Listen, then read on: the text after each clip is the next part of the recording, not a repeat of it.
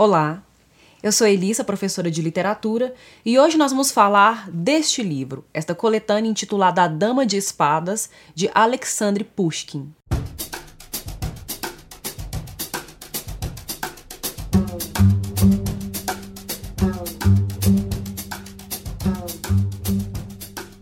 Antes de falar do escritor russo Pushkin, convém falar sobre a importância da data de 6 de junho, na qual é comemorado o Dia da Língua Russa. Essa data é comemorada, é celebrada, justamente por coincidir com a data de nascimento do poeta Alexander Pushkin, que nasceu em 6 de junho de 1799 em Moscou. Você pode procurar na, em algumas biografias e encontrar datas diferentes. Há aí uma espécie de controvérsia sobre a data de nascimento e sobre a data de morte do Pushkin. O ano é sempre estabelecido de forma cordata entre os diversos biógrafos, as diversas biografias. Mas o dia e o mês sempre provoca aí certas controvérsias, porque ele morreu aos 37 anos de idade, vítima de, de um tiro que ele levou num duelo, e nesse duelo ele estava para defender a honra da mulher dele, que estava envolvida num escândalo de adultério. É, morre então aos 37 anos, tendo então morrido em 1837 antes de fazer aniversário de 38 anos. Ele nasce no ano de 1799 e morre no ano de 1837. Algumas biografias vão trazer aí que a data de nascimento dele é em 26 de maio, né, final de maio, e a data de morte é, é finalzinho de janeiro. Já outras biografias trazem a data de que o nascimento dele é no início de junho, dia 6, e a sua morte está ali no início de fevereiro, para contar justamente esses 37 anos. Apesar de haver essa controvérsia e apesar de nesse volume não estar definido claramente dia e mês, apenas ano de morte de Pushkin, eu adoto aqui no vídeo de hoje a data de 6 de junho, justamente porque o Dia da Língua Russa é celebrado em homenagem a esse poeta que foi tão inovador para a língua russa moderna e tão inovador para a literatura russa. Antes de falar dessa inovação, do estilo, da mescla que Pushkin propõe, convém falar um pouco sobre a história de vida desse escritor. Por algumas ideias progressistas que ele vai alimentando, vai destilando em alguns poemas, em alguns textos que ele vai publicando, ele é condenado à prisão. Ele fica sob vigilância do pai, dentro da própria residência. Ele passa por esse processo de prisão domiciliar. Inclusive, ele é impedido de, de tratar certas doenças, né? De ir para a capital para tra tratar certas doenças, porque tem que ficar nessa propriedade rural do pai, sendo vigiado por ele próprio, né? Pelo próprio pai, por conta mesmo dessa simpatia que ele vai ter por ideias progressistas, por ideias revolucionárias, por, num certo momento, ficar ao lado de camponeses considerados rebeldes dentro daquela sociedade, daquele contexto, naquela época. Outra informação muito importante sobre o Pushkin é que ele é considerado o maior escritor da língua russa. É, ele, dentro da literatura russa, na cultura russa, pode ser comparado a Shakespeare para a literatura inglesa, pode ser comparado a Dante para a literatura italiana, pode ser comparado a Cervantes para a literatura espanhola. Apesar de toda essa grandeza, né, é difícil de admitir para uma Rússia de século XIX extremamente conservadora, extremamente tradicional, para uma Europa extremamente conservadora e tradicional, que o Pushkin era bisneto de um africano, né, de um negro que vinha da região da Etiópia, no final do século XVII, indo para o século XVIII, e ele se estabelece socialmente, se torna aí um nome importante, ou talvez o primeiro intelectual negro na Europa, nesse final do século XVII, entrando para o século XVIII. Mas é muito interessante observar que Pushkin fazia questão de enaltecer essa origem, ele fazia questão de lembrar de suas origens, de onde é que ele vinha. Em algumas cartas chegou a afirmar que tinha muito orgulho de saber pertencer a essa origem. Dentro dessa biografia já tão revolucionária, nós temos a construção de um intelectual, de um poeta, né, de um escritor, que vai ser considerado o nome mais importante na Rússia. É, alguns críticos vão fazer uma espécie de ranking, né, de estabelecer é, essa classificação de importância, Pushkin ocupa o primeiro lugar. Aí o Tolstói estaria em segundo, talvez o Gogol em terceiro, Dostoiévski em quarto, ou às vezes o Dostoiévski em terceiro. E isso é muito importante, né, de ser ressaltado, porque quando a gente tem acesso de uma maneira mais, mais rápida, mais popular a literatura russa, costumam ser mencionados mais imediatamente pra gente o Dostoiévski, o Tolstói, o Chekhov. É, e o Pushkin foi lido por todos esses caras, né? Eles leram, enalteceram e, e em certos escritos eles até pagam tributo a esse primeiro grande poeta da língua e da literatura russa. O Pushkin, ele escreveu em todos os gêneros literários possíveis que vocês imaginarem. Ele escreveu poesia, ele escreveu conto, ele escreveu teatro, né? A peça Boris Godunov é uma peça muito importante que ele produziu no momento em que estava preso. Ele escreve também um romance em versos, que é a obra mais famosa, é considerada a obra-prima dele, é o Eugênio Onegin, e diversas outras outras possibilidades literárias, né, como novelas, novelas inacabadas algumas, alguns textos críticos em que ele vai é, pontuar alguns problemas da sociedade russa, é, em que ele vai se posicionar socialmente, em que ele vai se posicionar ideologicamente. E há uma reviravolta aí na vida desse cara, né? Porque no início da vida dele ali, pelo, por volta dos 20 e poucos anos, ele tem ideias progressistas, mas aí ele adentra a nobreza e começa a se voltar, né? A voltar seu olhar para um, uma forma mais talvez conservadora da sociedade, o que mostra aí a, a mescla, né? A mescla estilística da obra obra desse autor e da subjetividade desse autor. No livro A Dama de Espadas, nós temos aqui alguns contos, são sete narrativas ao todo, sendo cinco contos, duas novelas inacabadas, são os dois primeiros textos, e 16 poemas. O Boris Schneiderman, que é um dos organizadores, ele, ele afirma né, no final do texto, quando ele vai fazer a apresentação do autor, ele vai mostrar, vai dizer quem é Pushkin, que ao organizar essa antologia, a ideia dele era dar realmente uma palhinha, né, de dar uma amostra do que é, do que foi o Pushkin para a literatura russa, para a língua russa moderna, e é por isso que ele vai trazer aqui pelo menos três gêneros literários. Nós temos também é, algumas misturas de tons. Né? Os textos eles são atravessados por um certo tom melancólico, principalmente os poemas que vão ter um, um certo engajamento, vão fazer críticas aos nobres, ao czar, que foi quem condenou Pushkin à prisão, vai fazer um, um apelo ao leitor, pontuar também quem foram os poetas, quem foram os intelectuais revolucionários, alguns foram mandados é, condenados né, à prisão ou foram mortos, e aí ele vai lamentar essa, essa perda nesses poemas. Mas os textos também, eles são tocados por um certo tom de galhofa. Há um tom galhofeiro em alguns textos, né? Tem uma coisa meio alegre, meio jovial, meio divertida e até zombeteira em alguns textos. Né? Há um certo tom sarcástico, o cômico, o divertido, o espirituoso, é, às vezes vai se adensando de tal forma que toca o sarcástico. Embora eu não tenha encontrado nenhum texto em que confirme isso, senti muito lembrar de Machado de Assis, né? Não encontrei nenhum texto em que Machado de Assis afirme ter lido Pushkin.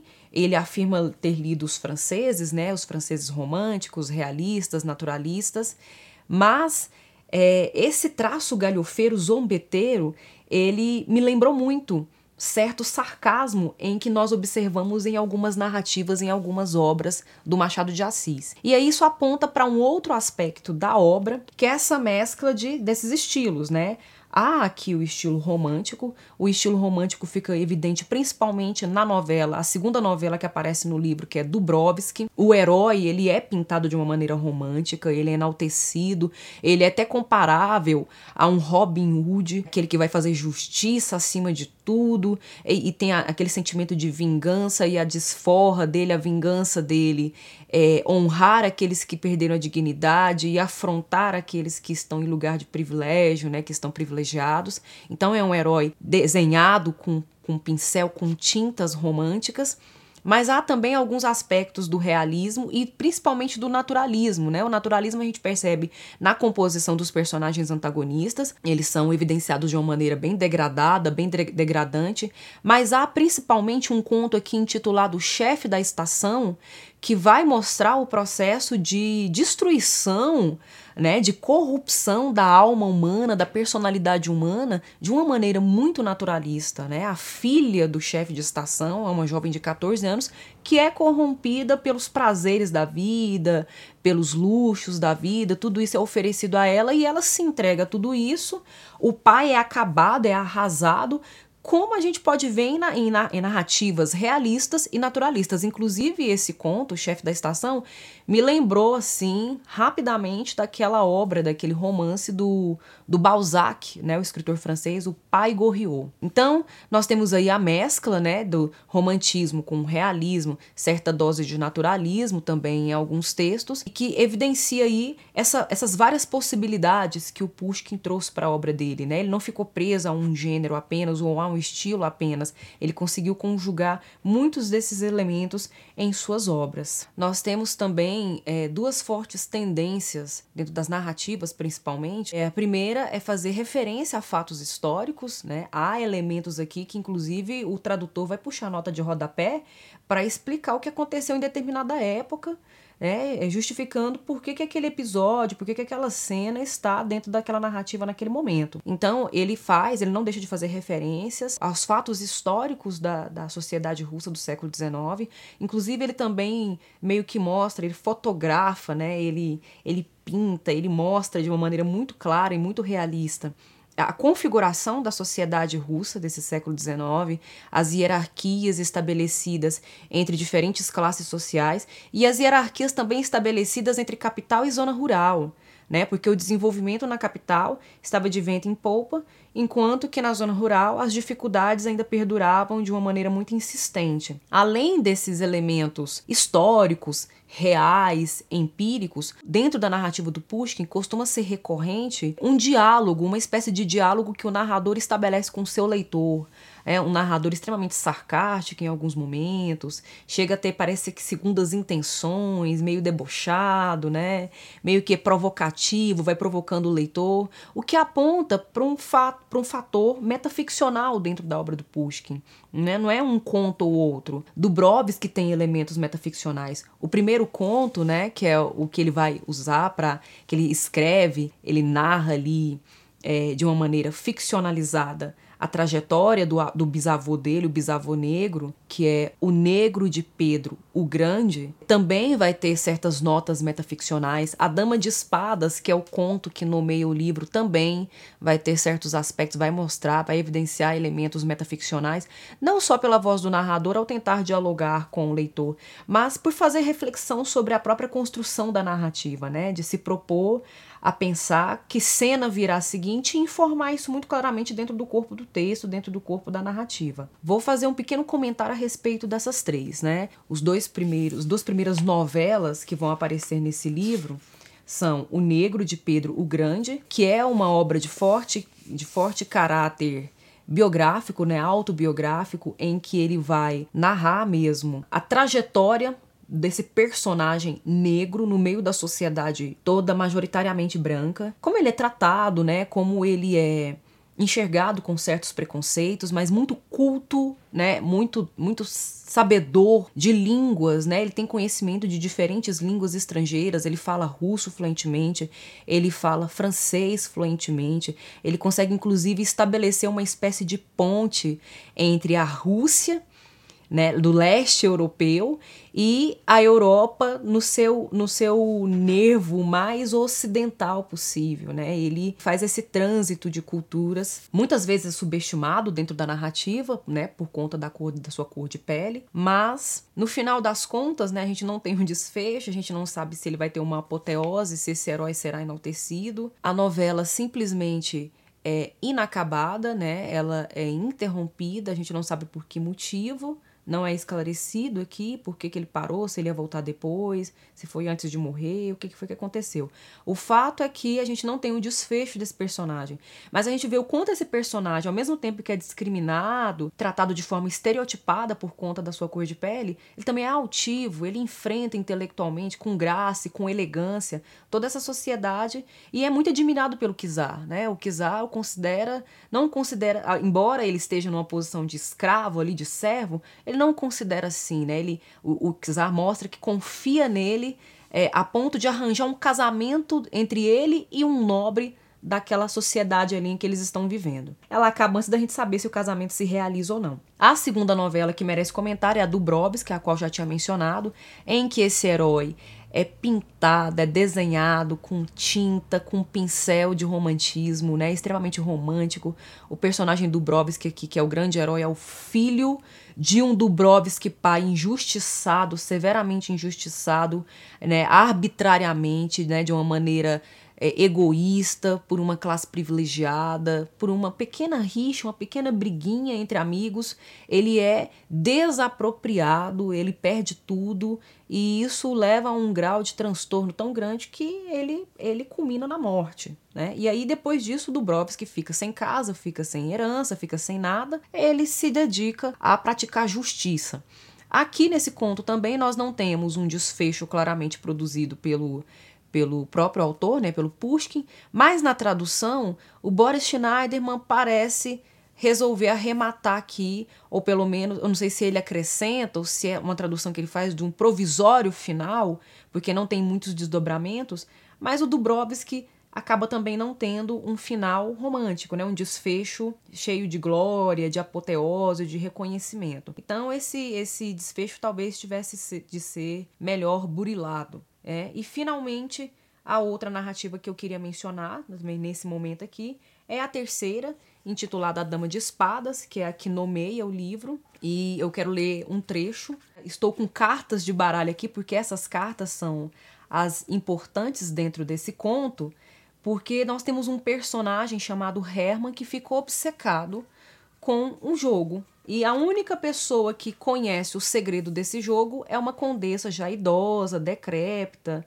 né, já quase às vésperas da morte. Todas as pessoas da faixa etária dela já estão morrendo ou já morreram. E ela fica nessa, nessa angústia, né? No, se vai morrer logo, as pessoas em redor dela precisam mentir para ela, para ela não ter que lidar com essa informação é, tão triste, tão pesarosa, né, do fim da vida humana, né, da finitude da vida humana. É, mas ela, ela tem um grande trunfo na mão que é ser conhecedora da possibilidade de vitória dentro de um jogo de cartas em que as três cartas escolhidas ela sempre adivinhava. E aí o Herman fica obcecado com isso. A obsessão dele é tamanha que ele não consegue pensar em outra coisa. Eu até tinha deixado essas cartas dentro do livro, porque essas cartas de baralho elas são importantes para o conto. A gente tem aqui um 3, um 7, um Ás e a dama de espadas que detona com o jogo do personagem. E então o personagem que já vai ficar ali obcecado com esse jogo, ele vai ficar ainda mais por conta da aparição dessa carta que é que nomeia o conto, porque ela dá um desfecho bem maluco pro conto. E aí o nosso maravilhoso autor Pushkin, que realmente é digno de leitura, é, ele vai expressar essa obsessão em três linhas muito bem trançadas, muito bem tecidas.